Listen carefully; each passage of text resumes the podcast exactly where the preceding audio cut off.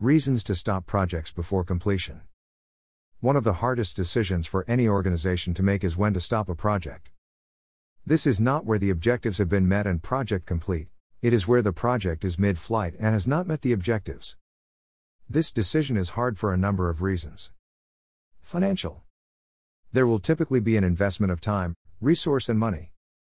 In stopping the project before completion, it is difficult for many to reconcile the wasted investment.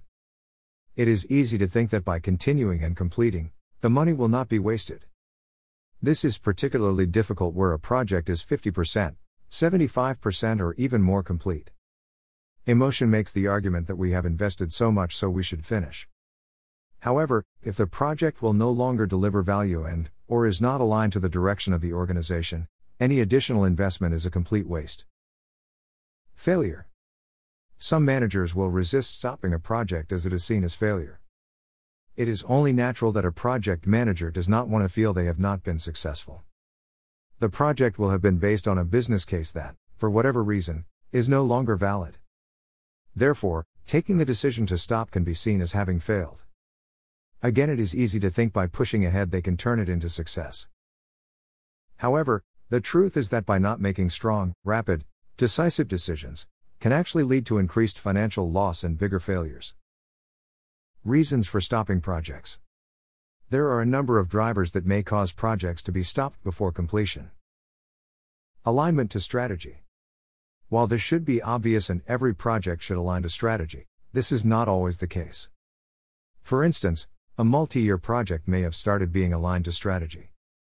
Then an organization takes decisions to change course due to external factors and the project is no longer aligned. A variation of this is where a senior manager has a pet project, one they have wanted to complete regardless of how it fits with strategy. It is surprising how many senior managers cannot see past their own need for the project. Business case All projects should have a business case. This is the proposal that supports the investment in a particular project.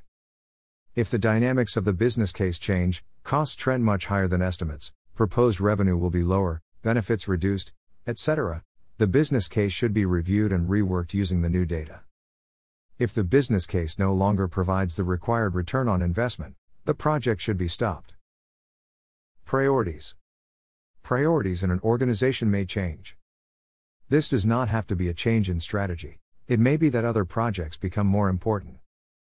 This may require the reallocation of resources and budget. To close, just because a business case for a project has been approved, it does not mean that it should be left to complete.